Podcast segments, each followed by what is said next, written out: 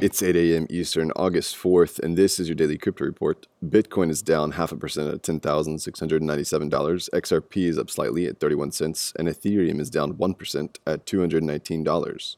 Those are leaders by market cap. Top gainers in the last 24 hours Everex up 20%, Zclassic up 17%, and Dent up 15%. Today's headlines. On the MoneyGram earnings call for quarter two, the CEO Alex Holmes spoke shimmeringly about the benefits of the MoneyGram commercial agreement with Ripple. This is the first earnings call since their partnership was created.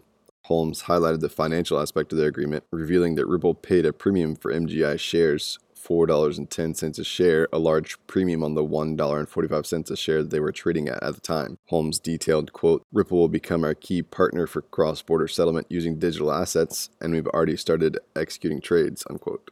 Above everything, MoneyGram expressed that using XRapid and XRP for cross-border settlements will, quote, reduce working capital needs and have the potential to generate additional earnings and cash flow, unquote.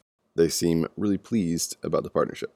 Well, South Korean Shinhan Financial Investment is looking to offer peer to peer stock lending on blockchain. With this new service, citizens will be able to borrow and lend securities directly with other individuals instead of going through an intermediary. This service will make it easier and cheaper for investors, with stock owners being able to earn fees and short sellers avoiding the larger fees that go along with using larger institutions.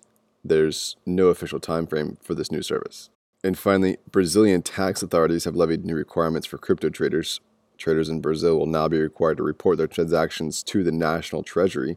The Department of Federal Revenue of Brazil has been advising investors about which they have to report on their taxes. Citizens of Brazil are, of course, seeing this as a means for the government to raise tax revenues. The new rules target both private investors and corporations. Brazil is one of the most active crypto markets in Latin America. All information regarding the sale, purchase, or donation must be submitted through the Virtual Service Center to the National Collection by the last day of the month. Fines and sanctions will be levied against those who don't participate. This compulsory provision went into effect on August 1st. This is the sort of thing that feels like it could become more and more widespread. Well, those are your leading headlines today. Visit us at dailycryptoreport.io for sources and links. Find us on social media, add us to your Alexa Flash briefing, and listen to us everywhere else you podcast under Daily Crypto Report.